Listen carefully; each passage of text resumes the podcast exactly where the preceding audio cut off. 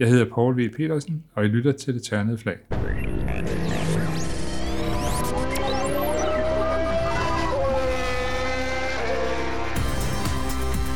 Velkommen til Det Ternede Flag, DASUS podcast om Formel 1 og dansk og international motorsport. Det Ternede Flag udgives i samarbejde med Dansk Metal.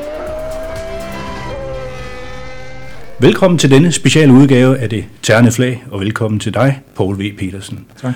Og udover at sige velkommen, så vil jeg også sige stort tillykke, fordi i november 2021, der blev det udpeget som en af de seneste medlemmer af Motorsportens Hall of Fame.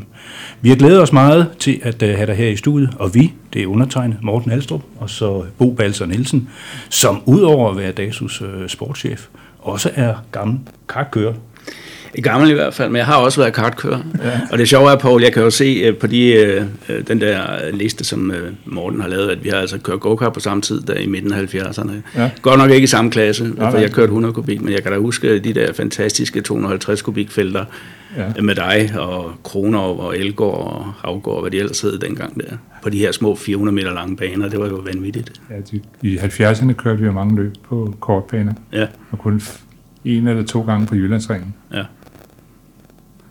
Så. Og, og hvordan kom du så egentlig i gang med det her uh, karting? Øh, det, jeg har egentlig startet med at køre lidt først knaller, der var en 14-15 år. På, på, min far var gartner, så jeg kørte hjemme på gården. Så lidt senere, så købte jeg en 250 kubik DKV og kørte rundt med. Øh, men så i 70, efterår 70, så besluttede jeg, at nu ville jeg bygge en go-kart. Og da jeg ikke havde de store midler, så besluttede jeg bare, at jeg byggede chassis, og så havde jeg motoren fra min motorcykel, den øh, DKV, og den skulle den køre med.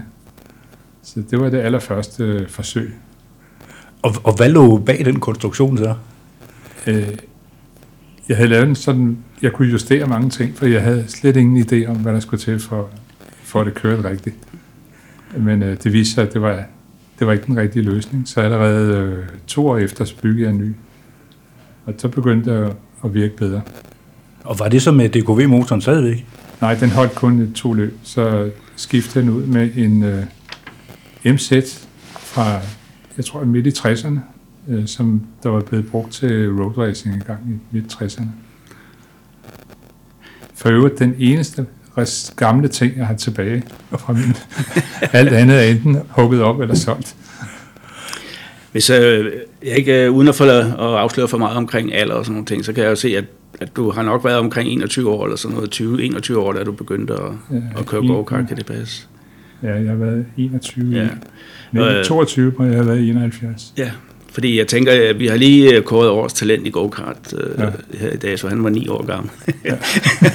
det siger måske lidt om udviklingen siden dengang, ikke? fordi Jo. der var det jo normalt, at, at øh, folk som dig og, og mange, der kørte go-kart og så videre, var i 20'erne og sågar også 30'erne. Ikke? Men var det ikke sådan, at man også skulle, altså man skulle være myndig, eller, eller? Jeg tror, du skulle have kørekort for Du at køre skulle være 250 18 år og have kørekort for at køre den klasse. Ja. ja. Og det har man skulle stort set altid. Ja. Og hvis vi lige tager klassen her, fordi Ja. ja. øh, Formel E, eller 250 kubik, eller Superkart, som, ja. øh, det er jo ikke sådan, den, den passer ikke rigtig ind i det her internationale, øh, hvad hedder det, hierarki, som vi har med, med OK, OK Junior og KZ2, øh, som de fleste kender til. Hvad er sådan en, en Formel E-kart? Altså i starten, der havde den jo også kun omkring en tredjedel af de heste, den har i dag. Så derfor så kunne man godt køre med den på kortbanen. Men i dag vil det, der er der ikke noget fornøjelse ved det. Den passer meget bedre til en bilbane, på grund af det er mere effekt og bedre vejgreb. Og der var jo også noget med karosseri. Det kom vel der før, vi har set de andre klasser. Ja, det kom, jeg tror, i løbet af 70'erne. Øh, Jo, kom altså, det første med vinger og en front og forskelligt. Det kan jeg i hvert fald huske, at jeg beundrede meget de her vinger, som I havde sat på dem, Ja. ja. for at holde dem nede. Jeg har nok øh, ikke været på IKAST, øh, de har været mest anvendt, men, men på Jyllandsringen og så videre kunne det selvfølgelig godt give mening. Ikke? Ja. Jeg ved, i 79, der havde, der, ved jeg, der havde vi allerede kørt med det nogle år. Øh, og der var det vigtigt. For vi kørte et EM på Mandello Park i Irland. Og den var for det første mega ujævn. Og så prøvede jeg at køre med og uden front, fordi det var vi lidt i tvivl om på det tidspunkt, om det var, var en god idé. Og det var altså bedre med front. Og jeg satte for øvrigt også en totalbanerekord, der holdt i mange år for klassen. Okay, ja. Jamen, jeg har tit tænkt på, altså når, når nu tænker for eksempel også Silverstone og sådan noget til, hvor I kører, kører over 200 km i timen, ikke? Ja. Altså, var det ren adrenalin, eller hvad var det? Det, det må have været altså, at sidde to centimeter over asfalten og køre 200 km i timen i en, i en go-kart uden affjedring. Det må da være noget af en total oplevelse, er det ikke? Om det, er også, det er vel også derfor, man fortsætter ja. øh, år efter år. Det er fordi, det, det er ret spændende. Ja. Øh. Og jeg har kørt på mange af de der store øh, Formel 1-baner faktisk. Ja, ikke? Altså Dijon kan jeg også huske, jeg kan sige, min, på. Min favoritbane, men der har vi desværre kun kørt to gange, det er Spa i Belgien. altså Formel 1-banen Spa? Ja. Så. Men det var dengang, jeg var i god form også. og min, øh, den næst sjoveste bane at køre på, det er nok Dijon i Frankrig. Ja. Der er nemlig både terræn på og øh, høj hastighed hele vejen rundt. Ikke? Ja. Fordi terræn, det er jo ikke noget, man sådan lige, altså det er i hvert fald ikke det, de, de store højde niveauforskelle, man forbinder med karting. Nej. Øh, så I må nærmest nogle steder være bogstaveligt talt være flyvende. Ja, der er på Caldwell Park i England, der letter man, hvis man, når man mm. går op over en bakke. Der skal man passe på ikke at give den for meget gas, når man øh, går op over bakken. Jeg har en gang været lettet sådan i en 30 grader. så, så kunne det måske være ligesom at sædes på, på, øh, på Le Mans der i, i 90'erne. Ja.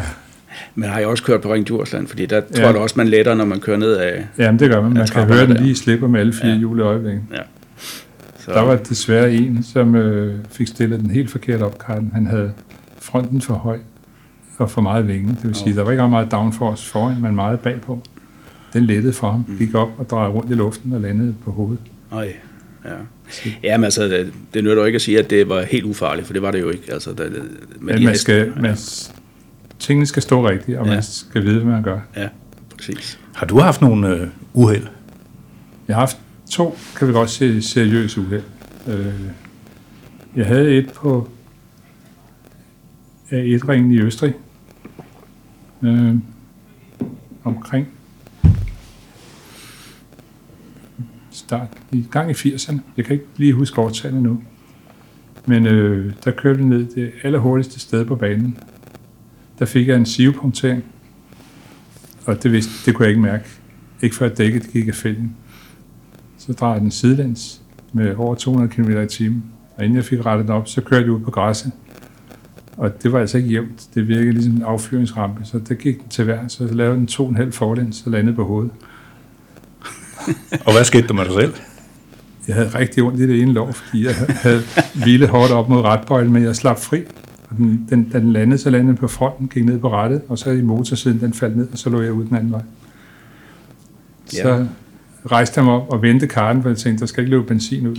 Men jeg kunne mærke på benene, at jeg skulle ikke løbe over banen, for, det, for Fischer, de stod på den anden side. Så jeg afventede lige, at de kommer og hentede mig.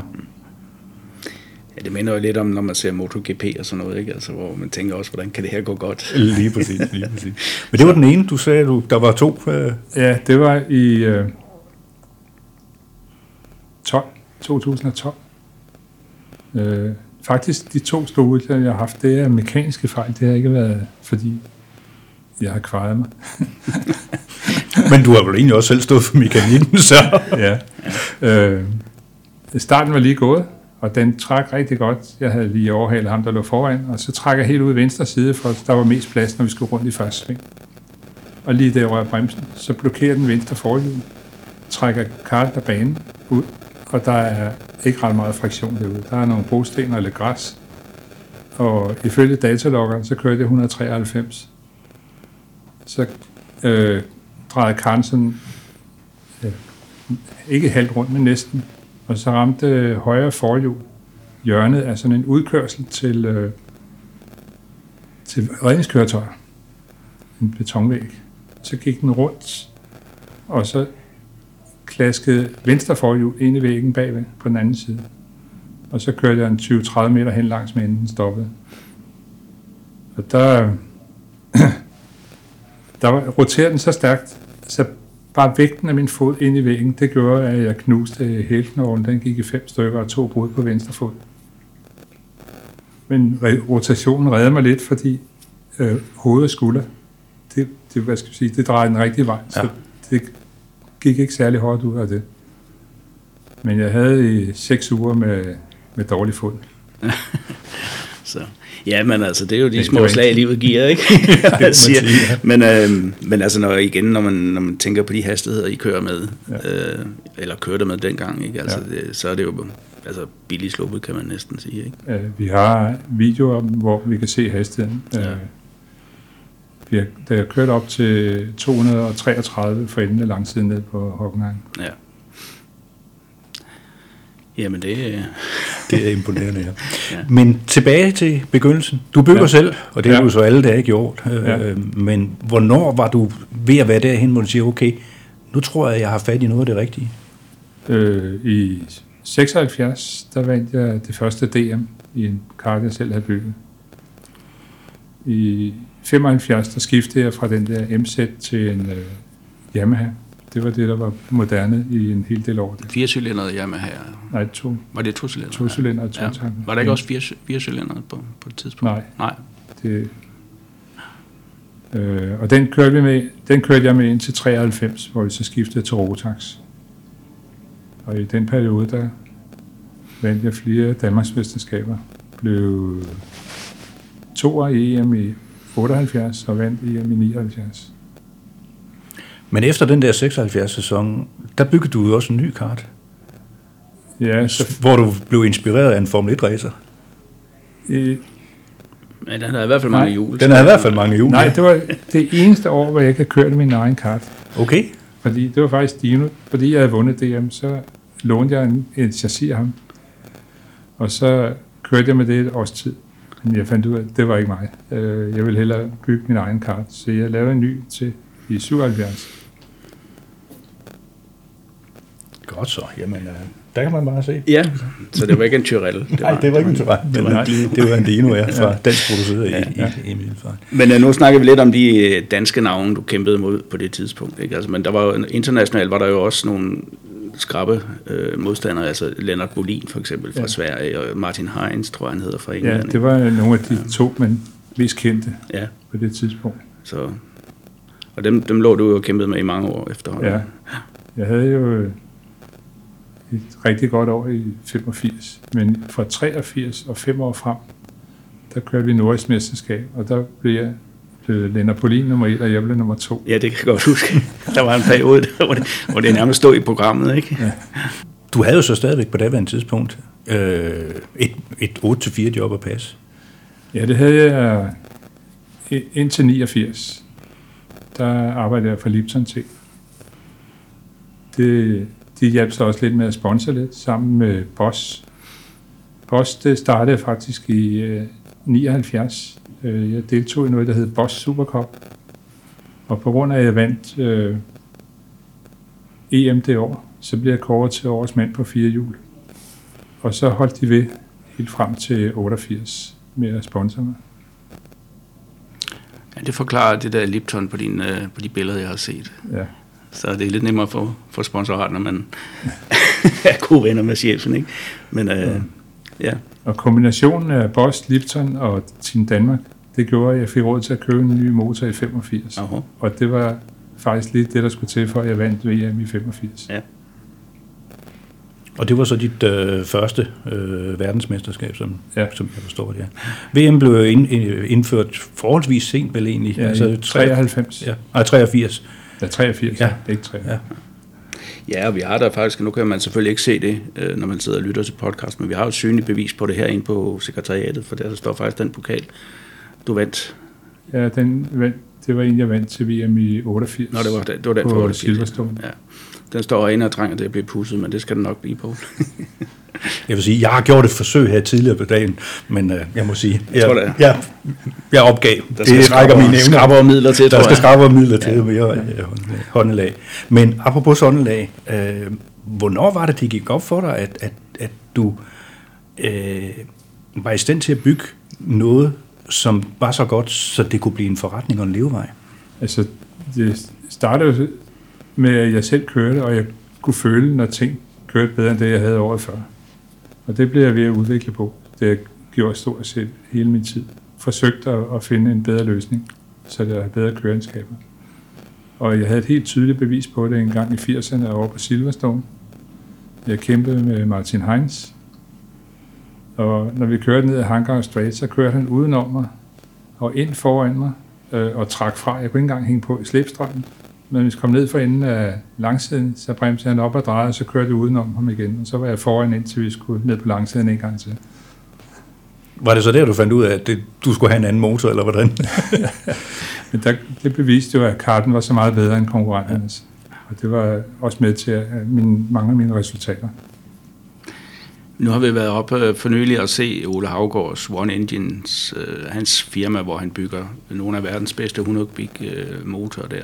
Og han har jo alverdens moderne grej, 3D-scanner og så videre, så videre. Men ja. hvad havde du? Havde du din sunde dømmekraft og en tommestok, eller hvordan? Man havde jo ikke datalogger eller noget af den. Nej. Så det var mere med at prøve at få en god idé, og, og så ud og afprøve den. Ja. Og der er faktisk ikke andre muligheder end at afprøve, end at købe og køre nogle løb. Så jo flere løb, øh, jo mere erfaring, jo mere ved man, øh, hvad der skal til. Men foregik det så sådan med, at du jamen, først lavede du en tegning, og så gik du i gang med at konstruere, eller, eller konstruerede du det først og fandt ud af, okay, det her det virker? Jeg laver som regel en skitse i hvert fald, Ja. og så svejste jeg rørene sammen. Jeg laver også nogle gange hele tegninger. Og der var noget med det, det første værksted, du havde, det var også lidt specielt, fordi der var en masse glas i det. Ja. det er jo alt sammen et spørgsmål om økonomi. Og da jeg ikke har nogen velhavende forældre, eller havde mange sponsorer, så startede med, at jeg havde et drivhus, hvor jeg lavede et værksted i. Og der lavede jeg min første kart. Jeg må sige, umiddelbart et et svært sted at, have sine forretningshemmeligheder. ja, medmindre man har noget rullegardin. Ja. Men i 85, der kom jeg og fik jeg et rigtigt værksted. Men var det også der, altså, fordi som jeg har forstået det, så, så var din forretningsmodel på det tidspunkt, at den go-kart, du havde kørt i det år, den solgte du, så du kunne finansiere næste års go-kart til dig selv. Øh, måske ikke hvert år, men i store træk. Ja. ja. Og også øh, de gamle motorer, hvis jeg havde råd til at købe nogle nye. Mm. Så solgte jeg også de gamle karter motorer, og så afprøvede nye ting. Ja. Blev du nogle gange øh, slået af dem, du, du havde solgt det gamle udstyr til? Efterhånden, som enten de købte mit, eller de lavede en kopi. Vi startede med kopier i 87. Det var først en, en, en firma i øh, Frankrig, Nisak hed det. Og så året efter, der lavede SIP en kopi af min kart. De fik simpelthen en til en anden englænder til at købe min brugte kart. Jeg solgte jo det gamle. Og Og det så var, jeg, den gik direkte til fabrikken.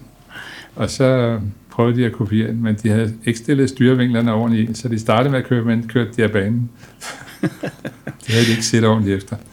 men det er vel et eller andet sted det største, øh, kan man sige, klap på skulderen, man kan få, øh, når ens konkurrenter begynder at kopiere det, man laver. Stort set alle øh, to en halv kart i dag, det bygger efter de koncepter, jeg har udviklet.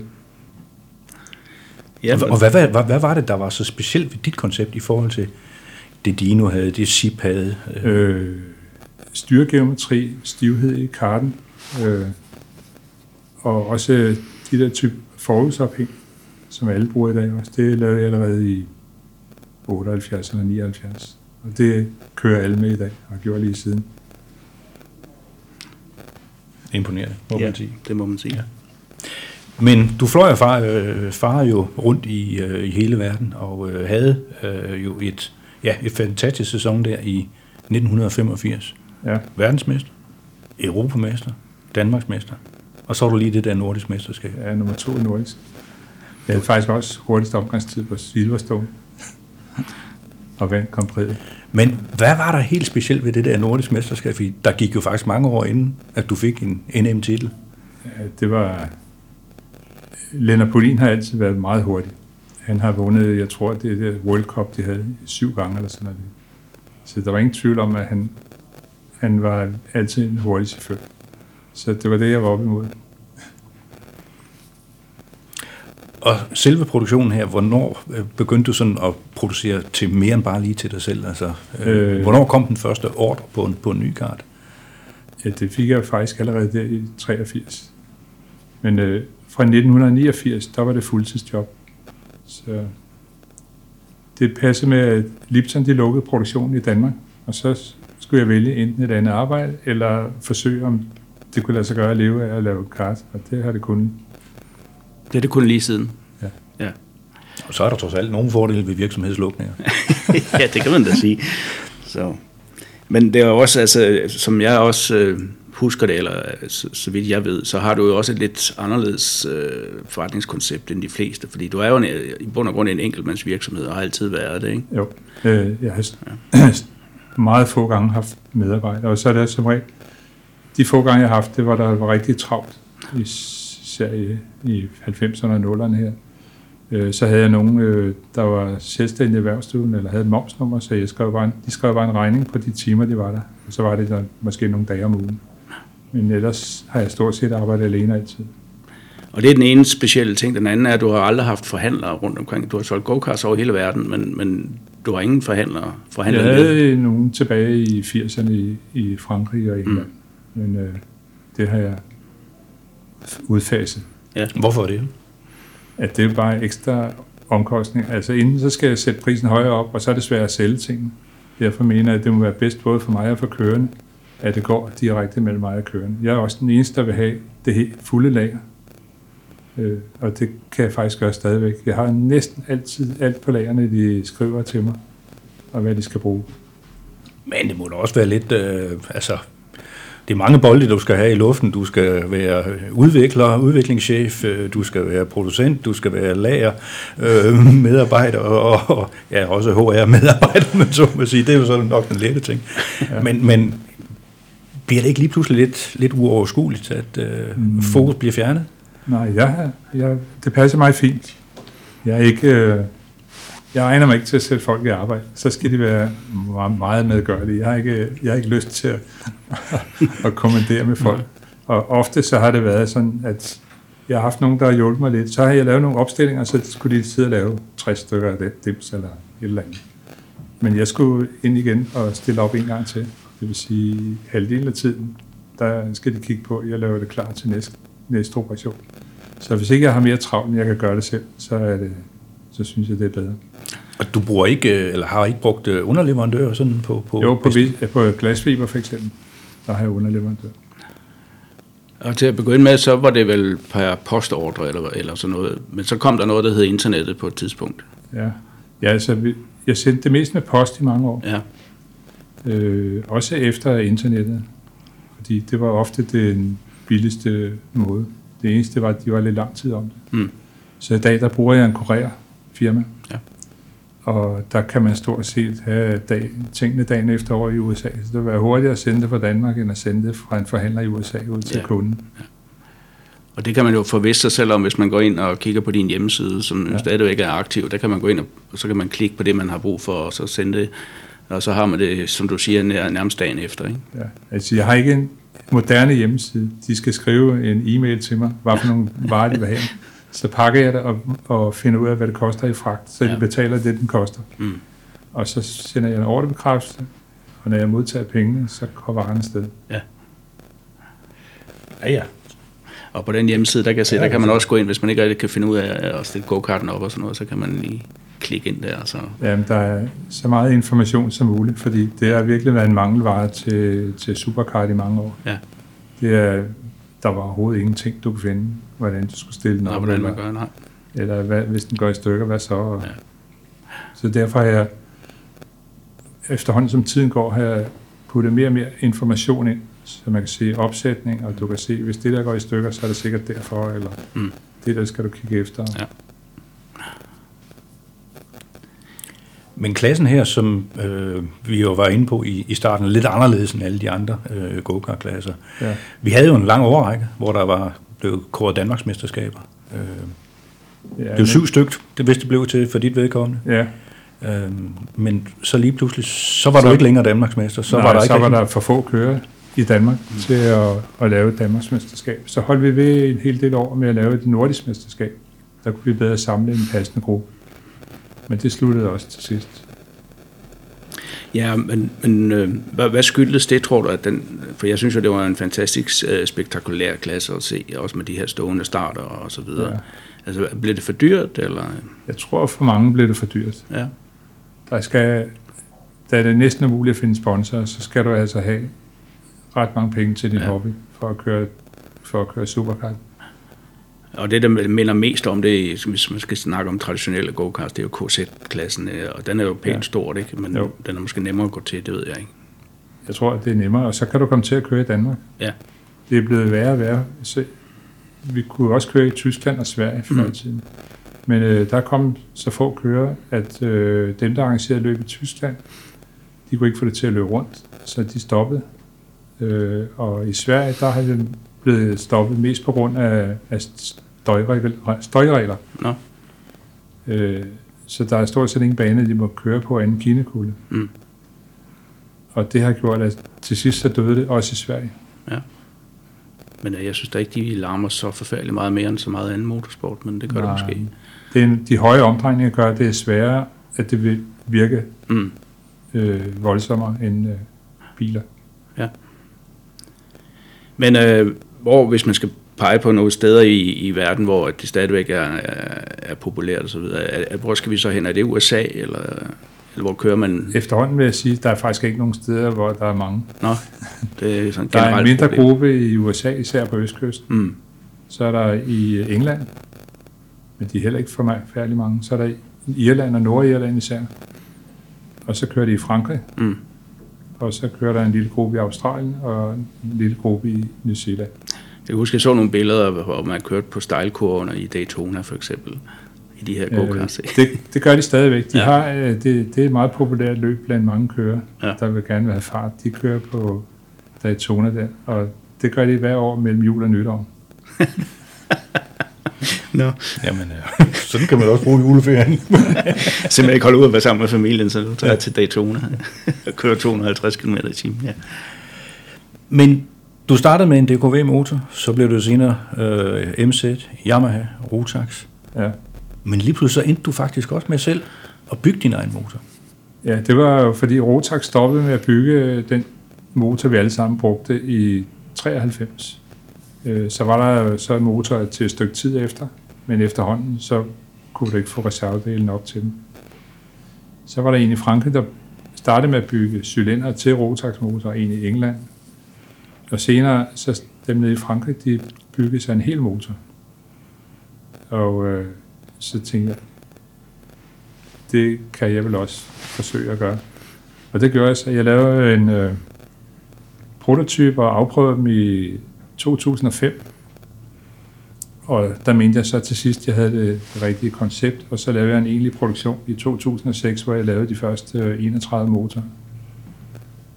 Hvordan foregår sådan en motorproduktion? Altså, jeg tænker 31 motor, det øh, er jo alligevel rimelig omfattende. Ja, øh, kører noget aluminium, og så laver nogle programmer, og så fræser det bare derudad. Ja, jeg kan i hvert fald huske, fordi jeg, jeg sad herinde på kontoret, da du kom første gang, øh, fordi ja. de skulle jo ned og homologeres, de her motorer der. Men nogle, jeg synes selv var fremragende billedmateriale og dokumentationsmateriale. Du havde vel heller ikke nogen problemer med at få den øh, godkendt? Nej, jeg har ikke haft problemer med at få den godkendt. Nej. Og de kører stadigvæk, da, jeg mener, da jeg så nogle af dem, som deltog i VM i 18, at de havde PVP-motor, havde de ikke? Eller? Jo, der er nogle få, der kører med dem ja. øh, EM og man kan stadig købe dem. Ja, jamen, jeg har solgt en sådan for nylig her i november måned. Okay. Men det var der, må der være noget af et skift at gå fra at, at, at, at lave en, en ramme, om man så må sige, til at skulle lave sådan et, et mere stykke finmekanik. Ja. Eller er forskellen ikke så stor? Øh, du skal kunne øh, lave komplicerede programmer for at fræse de der ting det er en betingelse. Der havde jeg en god kammerat, som hjalp mig med at, at, at lære at bruge CNC-maskiner, altså fræsmaskiner. Og så købte, startede jeg også med at købe en ældre CNC-drejebænk. Den var bare ikke så god kvalitet, så senere måtte jeg købe mig en ny. Men, øh, Men du sagde du, at du arbejdede for, for Lipton, ja. som jo sælger te. Altså, hvad, hvad, er du af, uddannelse? Har du ikke et eller andet mekanisk baggrund? For jeg er uddannet såkaldt finmekaniker. Ja, tænkte jeg nok. Ja. Dengang jeg blev uddannet, der, var, der sagde man, at det var sådan en blanding mellem elektromekaniker og maskinarbejder. Nå. Men jeg lavede nok mest maskinarbejde i min læretid. Men altså, du, du havde så de grundlæggende færdigheder, kan man sige, ja. til, til også at lave motor, tænker jeg på, ikke? Jo, men altså, øh, jeg ved ikke, hvad, de, hvad I uddannelse er i dag, men dengang var det sådan mest maskinarbejde. Ja. Men jeg tror da, det hedder finmekaniker stadigvæk, gør det ikke, morgen? Ja, eller maskintekniker. Og, Ja, det ja, ja, Jeg tror, det har fået nye titler. Ja, fordi dengang, det der var det finmekanikere, det var nogen, der enten lavede skrivemaskiner eller telefoner eller sådan noget. Det var det mest oplagte til, til den uddannelse. og vel også, hvor man stod ved en filebænk, ikke? Men Også det. For, for en vis del, det gør man vel ikke rigtig øh, nu om Altså, dagen. Jeg, det var ikke min stærke side, det med file.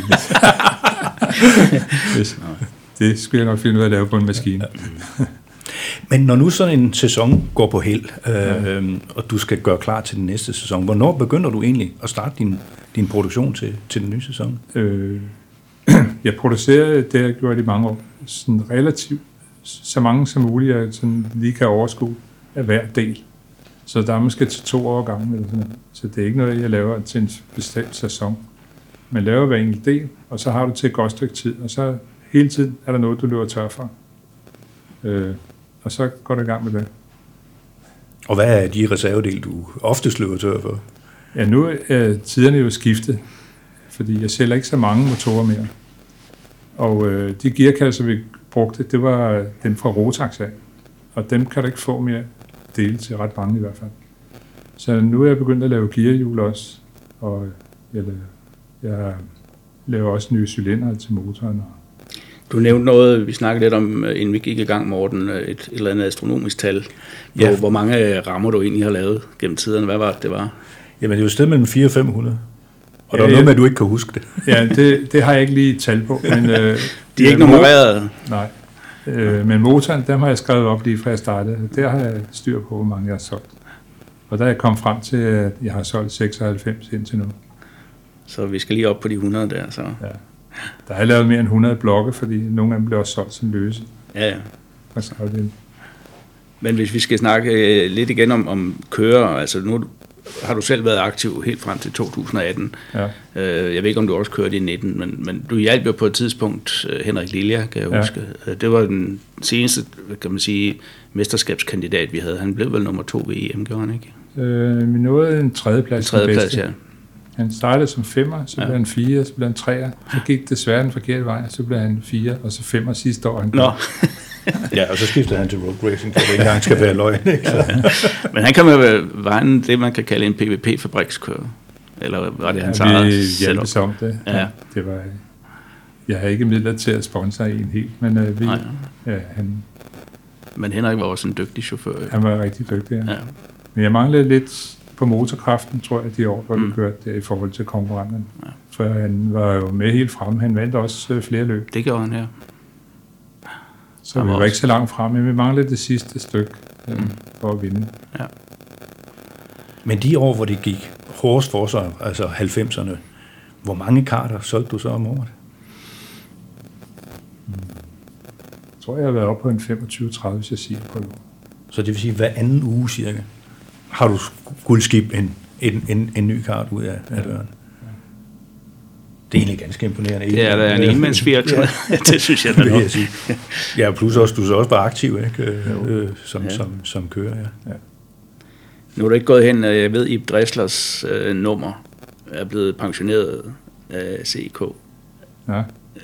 Det nummer, han havde, jeg kan ikke huske, hvad nummer det var. Han kørte jo i mange år.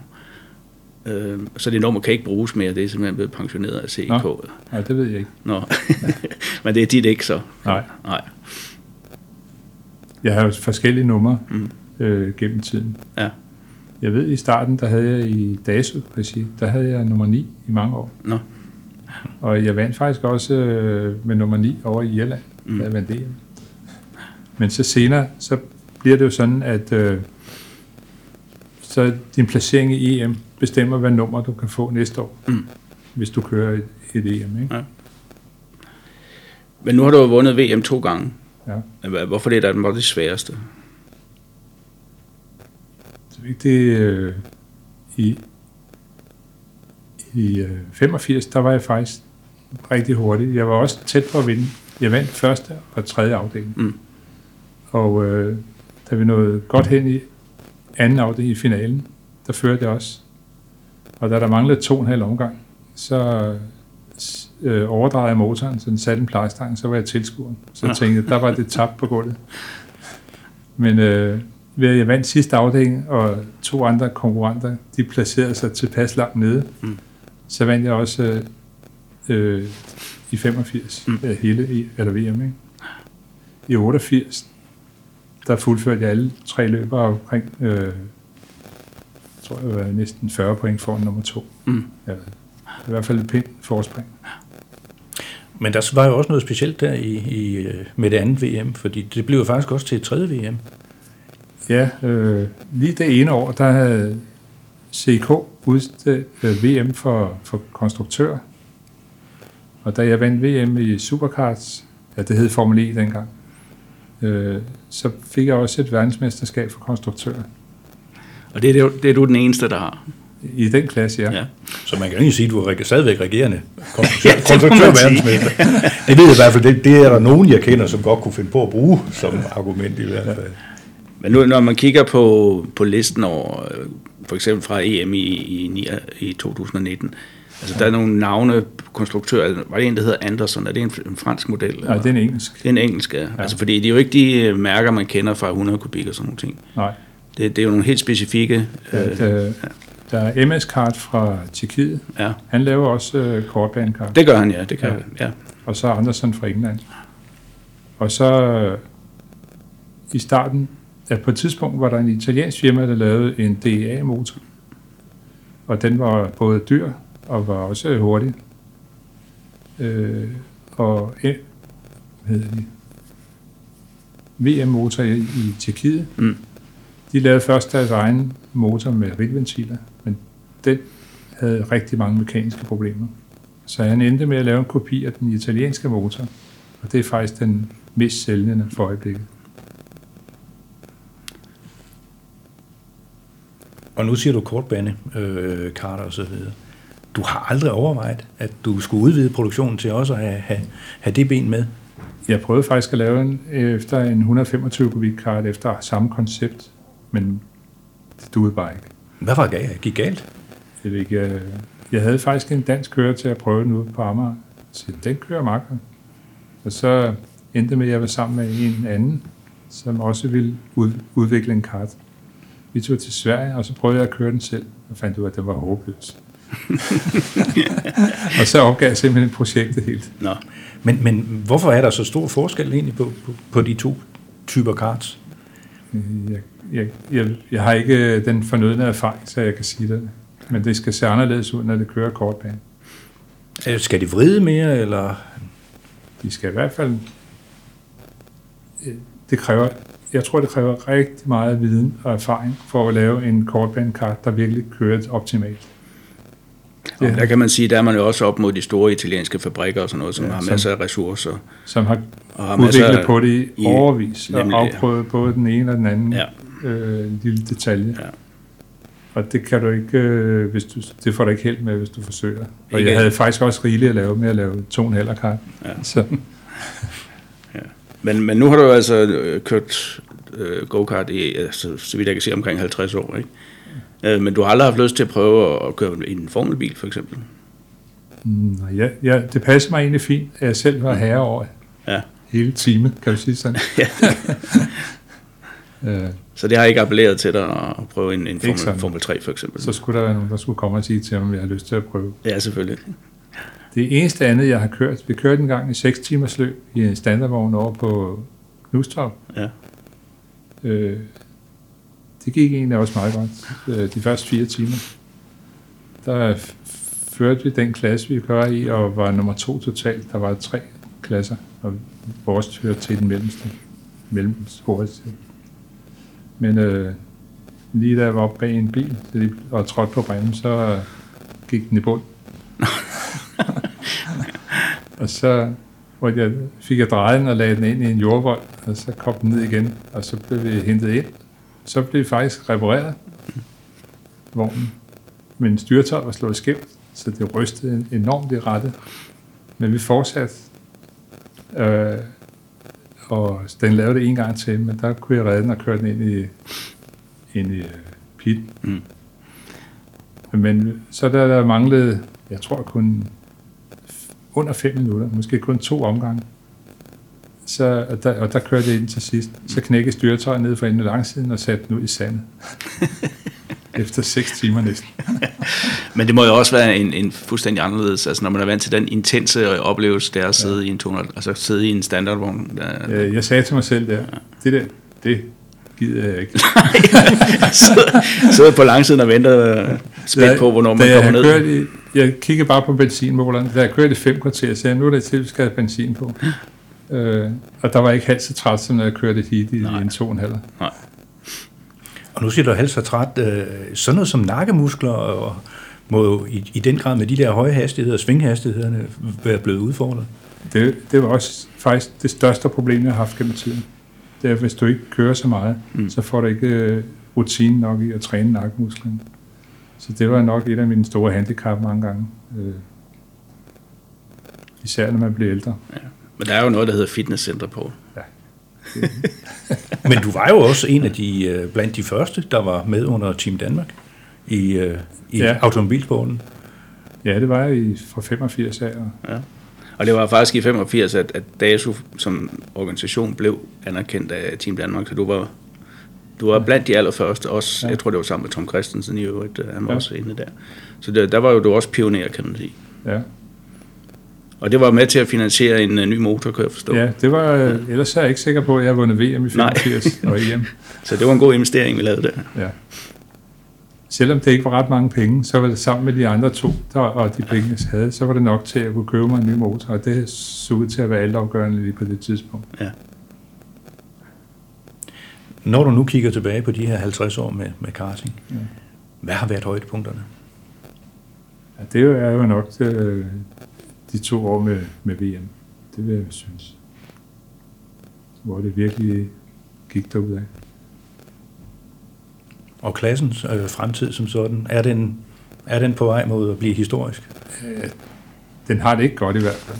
Men der er, der er en lille gruppe entusiaster rundt omkring i verden stadigvæk, som holder fast i det, men hvis de har for store motorproblemer, de eksploderer for meget, så nogle gange så opgiver de, og så finder de noget andet.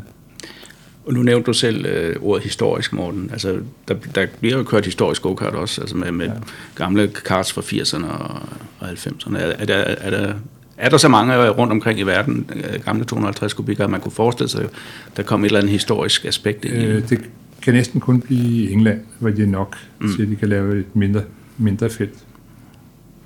Men tror du øh, ikke, det vil tiltrække for eksempel nogle danskere? Eller? Ja, det Nej. ved man jo ikke. Nej, det, jeg tror det ikke. Nej. Så det er et tidsfænomen, som er ved at være færdig? Det har det ikke- ikke særlig godt for øjeblikket. Nej. Men følger du ellers med i den traditionelle form for, for karting, altså OK, OK Junior, KZ-klasserne? Ikke meget, nej. Det er jo egentlig lidt synd, for jeg synes jo, det er vanvittigt spændende, men okay, nu skal jeg jo ikke sidde her og, og, og, og belære men, øh, med de her unge mennesker, der bare kæmper løs. øh. Men vi vil i hvert fald sige mange tak, fordi du aflagde os besøg her i Idrættens Hus i- hos Dansk Automobilsportsunion, og fortælle lidt om din lange karriere, spændende karriere i kartingsporten, og endnu en gang tillykke med optagelsen i Motorsportens Hall of Fame. Tak skal I have. Jeg synes, det, er- det er rigtig glad for, at I, sætter, I værdsætter det, jeg har opnået øh, igennem tiden.